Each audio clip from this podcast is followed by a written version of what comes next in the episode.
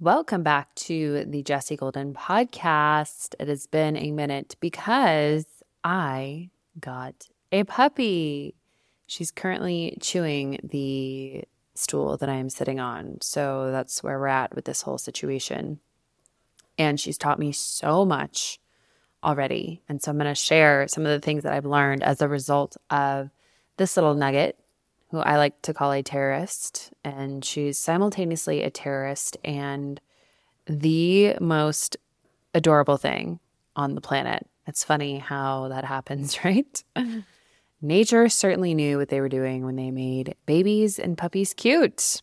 These little munchkins. So, first things first, if you are someone who struggles with knowing your maintenance calories. The whole concept is confusing to you.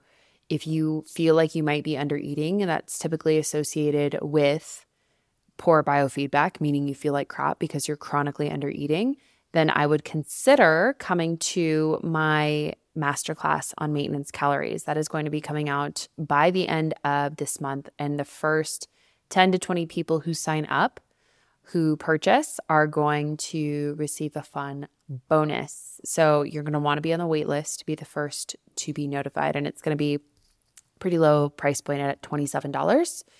It's everything that I wish I had been told and took me years of trial and error of investing in my own education, of a lot of pain and suffering myself to understand what maintenance calories even means, that range, how to find it, what the concept of reverse dieting is, how it's often so, so, so misused, and a lot more. So, if you're already in SLA, the Sustainably Lean Academy course, then you will be getting this masterclass included. All the information is already inside of SLA, but I'm just presenting it in a different format here. So, that will be included as a bonus for those who are already members. I haven't decided yet if I will be offering it as part of SLA in the future as well, or essentially just giving it to SLA clients for free. But for now, you will be getting it if you are an SLA client.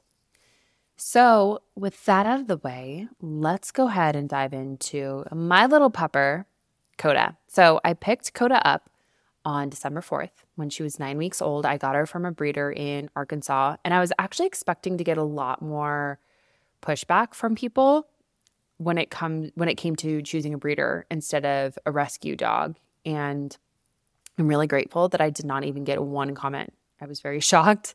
Um, but of course i think we should just assume that each person is doing their due diligence on what's best for them. And it's quite frankly no one else's business. So very thrilled to have had that be the outcome. And this breeder i chose them because they have such a beautiful environment for these puppies to grow up in. They live what appears to be some type of ranch or a lot of land, and there are 13 children, a huge family helping raise all these animals. There's horses, they're just exposed to a lot in a really loving environment. So that's why I chose um, Hickory Bluff. I think it's Hickory Bluff Labs. And someone on Instagram recommended them to me Uh, and that's what put them on my radar. So, super glad I went with them. And I decided to get her after realizing that I'm ready for more commitment and responsibility. So, if you've been following along with my adventures over the last couple years, you know that I have been free as a motherfucking bird. Nothing has been holding me back. I moved to New York somewhat on a whim in New York City was there for a year. Then I decided to go to Bali, ended up staying there for four months, then was back in my hometown in Albuquerque, New Mexico for a couple months, and then moved back to Denver in November. And I realized that I wanted something to give me a little bit more roots and I wanted a little bit more responsibility, but I my travel is definitely not all out of my system at this point. So with a dog, I'm still able to to adventure. You know, I can have somebody watch her for a couple days, or as she gets older, I don't want to give my parents a puppy. uh, that's just they've already been there, done that. But you know, I can board her, etc. You guys know the drill. So it felt like it was something that would be a combination of okay, I'm ready to care for something else, but it's not a freaking child, right? Which there are a lot of puzzle pieces that we need to align for that to to happen to me anytime soon anyway. So it does feel like I have a child and it's interesting the response that I got on social media because I prefaced when I got her I was like, "Hey, not comparing her to a human being baby because that's a whole different animal, no pun intended." And every so many people respond. I should say everybody. So many women responded and were like, actually, a puppy was way harder for me. And so I threw up a poll and said, for those who both have a puppy or have had a puppy and who have had a human baby, what was more difficult? And it was about 50 50. So that shocked me as someone who's never had a human. But of course, there's so many different nuances that would affect that, right? The I live in an apartment on the seventh floor. That is a pain in the ass to have to take her out at one in the morning, you know, with my eyes barely open to go take her to go to the bathroom. Whereas someone who has a home, you can just, okay, open the door, come back in, there you go. And the temperament of your puppy, if there are any other behavioral issues, you know, do you, what kind of child do you have a colicky child? So many different things would impact that outcome or that perspective. So it was really interesting. And I'm, again, so thrilled that everybody in on Instagram that is in my community is so fucking awesome. I don't know how I got so lucky where I have not received any negative comments and everyone is just kind of banded together. I love it when women do that, when it's like just sharing advice and being super supportive. And I was joking about some people not th- liking Koda or not thinking she's cute when I posted a picture. Like, is she an angel or, um, you know, whatever my the other option was for no. And a very small number of people said no, and people were writing me like, "Oh my god, I can't believe some people said no." And so I was just joking and said, "Are you serial killers?" The people who said no, and some people said, "You know, I'm like neurodivergent, so dogs are really overwhelming for me," or you know, my child nearly has a panic attack whenever they're around a, a dog. And so please know that that was said in jest. It's a joke. But also, I totally understand that there are people, A, who just don't like dogs. And while I don't relate to that, totally within your right. And of course, other reasons like the aforementioned that someone might not like dogs too. But she's still cute as fuck. Okay. So Another reason is I realized, okay, I could wait until I have a partner because having a partner with a puppy would be way easier. But I'm not going to wait for a guy to fall into my lap in order to start living the life that I want. I could wait until I have a home, but who the fuck knows when that's going to happen? I don't even know if that's something I want. Again, limits my freedom. So we'll see. And so I said, okay, this is the type of responsibility that I'm ready for and it's not perfect, but I'm going for it. So I've learned so much from her thus far. She's such a great mirror for me, and just overall, this big life shift for me. Again, going from complete freedom to having this little being that I am completely responsible for. And she trusts me implicitly. It's pretty wild to see how babies and animals, little puppies, certainly not ones in the wild, but let me tell you, she is far from something that could survive in the wild right now. They are so reliant on us and they trust us so beautifully. It almost gives me the chills because there's no like, oh my God, are you going to take care of me? Are you not going to be able to? Because she didn't have any type of traumatic upbringing. And they trust us as their their people so purely. It is the most beautiful thing. And it's also really brings me such a heightened sense of awareness of responsibility for taking care of this creature that I'm in charge of giving her the life that she deserves. And I don't take that lightly. So I went into it really quite nervous because I was like, I I need this dog A to have a good life. And part of that is making sure that I'm really dedicated to training her and learning about the best way to facilitate a safe environment for a dog. What is going to make her feel really safe and take taken care of and uh, as a puppy and then I want her to feel behaviorally secure enough to not be losing her shit around other dogs and for people to come over and not them be like, my God, your dog is so damn annoying. And I understand that some of these things are going to be outside of my control and she is going to be a wild pain in the ass for her puppy stage, you know, which Lord knows how long that's going to last. But I, all in all, I don't take this responsibility lightly. And it's a balance of giving myself grace, which some of you on Instagram so I'm so grateful that you just reminded me give yourself grace. You know, you just had your life turned upside down and it's a shit show. We've all been there and things are going to fall to the wayside. So First thing she's taught me is choosing struggle in alignment with my values is always rewarding. Choosing struggle for the sake of struggle isn't. And this has been a big theme in my life is I have become so focused on what are my values and making decisions with that as my lens. And I bring this into all of my work.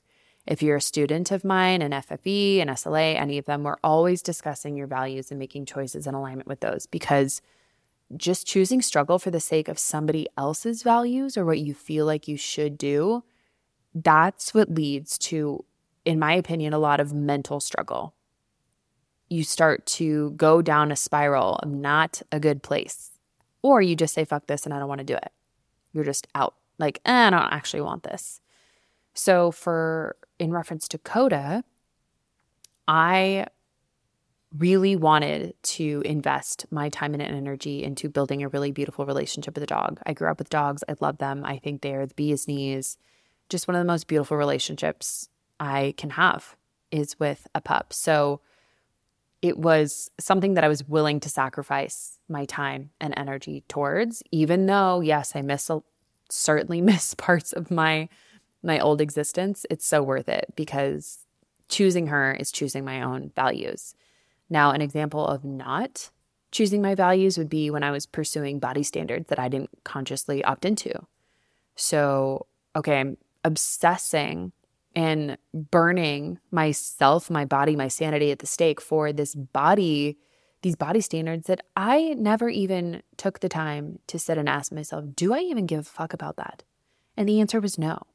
And that's one of the biggest things that I love to see with my clients is when even if they purchase SLA, they go through it and the first chunk of SLA is we're digging into your values. We're making sure that you're actually prepared and set up. And they go through it and they realize I actually don't care. I thought I need I wanted to lose those 10 pounds, but the the sacrifice that is required in order for me to do that, I don't give a shit. And I, it's such a revelation and a beautiful form of freedom for them, and I love to see it. Now another thing is seasons. So this season of her puppy nature will not last forever. For both better, for worse. It simultaneously pains me to see her growing. It makes me emotional when I look at her and I realize she's already almost twice the size she was when I first got her. And that was a little over two weeks ago.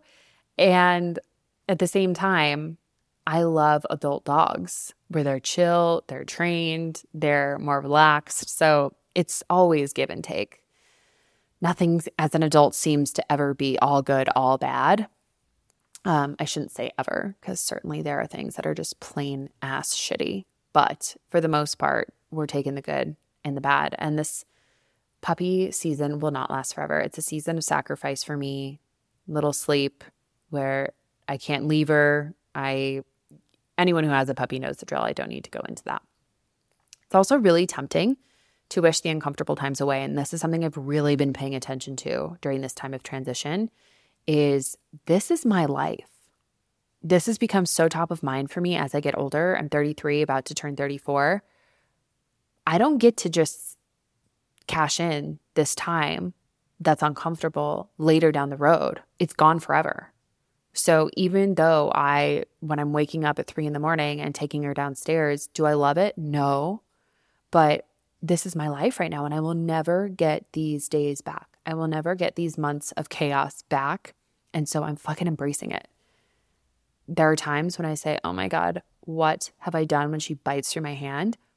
But then I remind myself, this is so worth it. And this is my life. Life is not always about just things being hunky dory. You know, we're built for more than that. And we don't get to press pause and get these days back.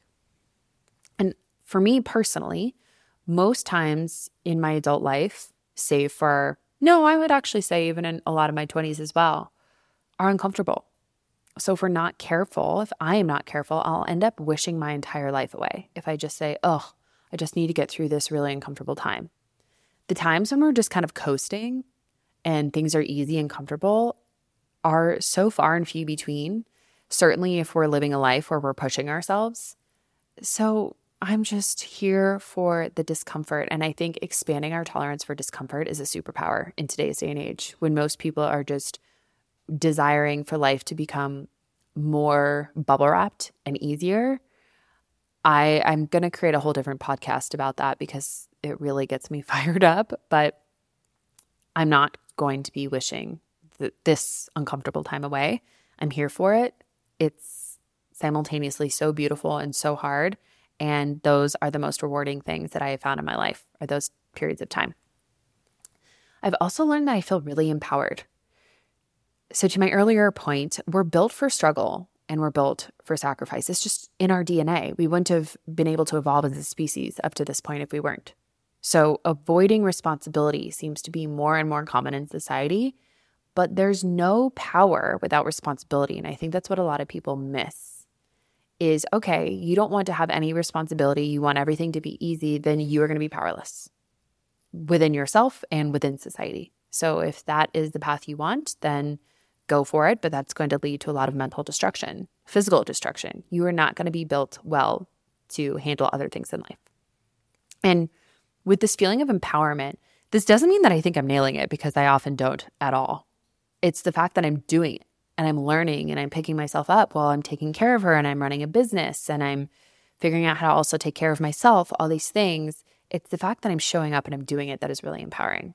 Like, am I doing it perfectly? Fuck no. There's so many things I'm still my head is spinning. I'm trying to figure out what I'm doing, but I'm I'm doing it. And I think we've set the bar so high for as women where we feel the need to be perfect. And if we're not doing everything perfectly, then we're failing and that we we suck. And I don't feel that way. I feel really empowered the fact that I'm fucking doing it. And it's far from perfect, but I think moms are superheroes. And I'm not throwing myself in the category of a human mom, but when I look at women, I do think women are fucking superheroes. I really do. Taking care of any other being when you are solely responsible for them on top of everything else in life I think is the most badass thing on the planet. And we don't get nearly enough credit. Women don't get nearly enough credit. I look at my friends who are moms and I'm just in awe of them. And to hear them say that they feel like they're failing breaks my heart because they're doing such incredible work. Like it makes me emotional to think about because they are sacrificing so much of themselves and their former identities in pursuit of giving to this new person or animal, whatever it is. And that in and of itself, like you don't need anything else beyond that. And you're a badass. So I feel really empowered by taking on this challenge and taking care of this new little nugget. I've also learned that her nervous system mirrors mine. And I shared that on Instagram when I woke up in a bad mood, just PMSing, poor sleep. And she was fucking insane that morning. And which, of course, made things worse, right? Because I was like trying to control her, trying to make her, no, you need to be, you're a puppy and you need to control your behavior. Like, what on earth? Of course, she doesn't. Her nervous system mirrors mine. So as soon as that clicked, and I was like, okay, I'm chill, release, relinquishing control. She's going to be chill. Everything worked out. Everything worked out. So it's really good for me to pay attention to when she's being um, and part of that is just her nature, right? She's a puppy, she's going to push the boundaries. But when she's being wild or not behaving well, it's I need to check myself first. I've also realized I have a really sensitive brain, which hello, I've always known that, but I keep getting reminded of that. And I'm already sad for when she's older. Oh, I've cried looking at her knowing that I won't have her forever. She's that's the thing about dogs, it's so bittersweet, but she's already growing so much and as chaotic as these puppy times can be having this little cute adorable thing just asleep beneath you is the best and the puppy smells all of it it's already going by so quickly. And of course, my brain goes to, oh my God, one day she's going to leave me. and it breaks my heart. Ugh. And so that leads me to the next point is choosing to have dogs and love them is such a brave thing to do because we're signing up for heartbreak within, you know, eight to 10 years, usually for labs, 15 years if you have a different breed of dog sometimes. We willingly go into it knowing this that we are going to give our heart and our soul to these little creatures.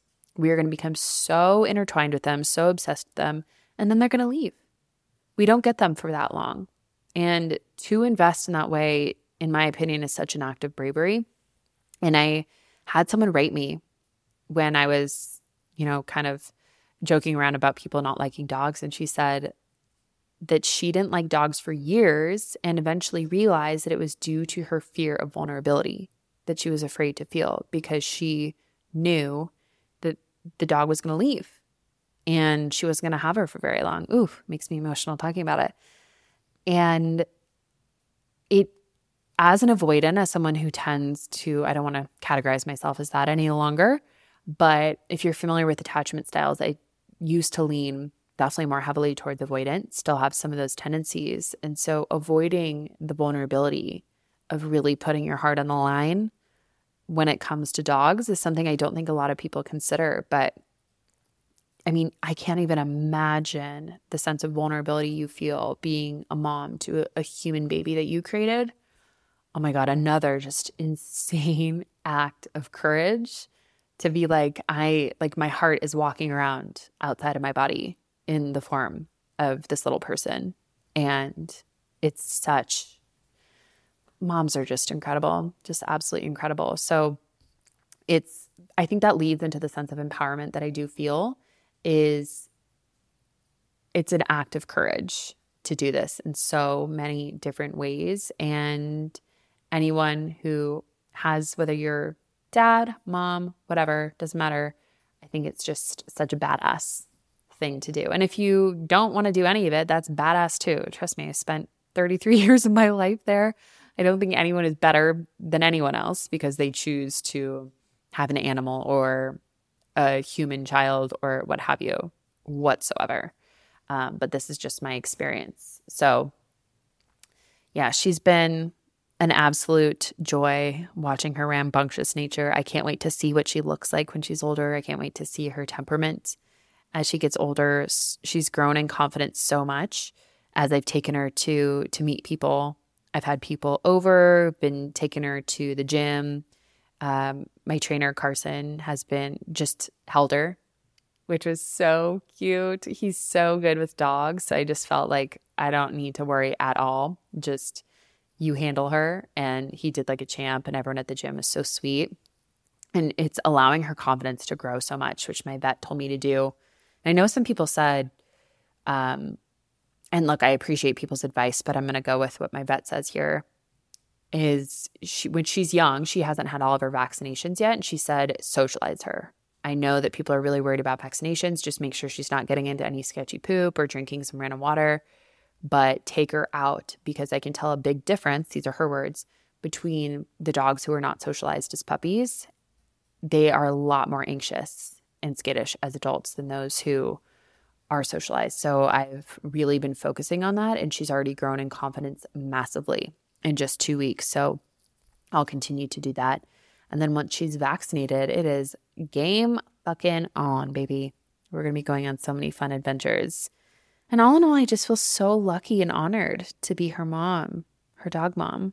And I cannot wait to introduce her to Packer. Most of you know who Packer is. She's my parents' dog, who I'm deeply obsessed with. I was actually worried I wouldn't like my own dog as much as Packer but she's definitely caught up. So I love them both equally. And I cannot wait to see them together. I think Packer is going to be like, who is this bitch? But also, I hope they become fast friends because Koda's personality is so similar to Packer's. I love it so much. They're both so sweet and submissive and docile, but also goofy as hell. A lot of energy, spunk, give you the side eye, you know, that little mischievous side eye. God, I just love them so much. So, that is my life update. That is what I've learned thus far.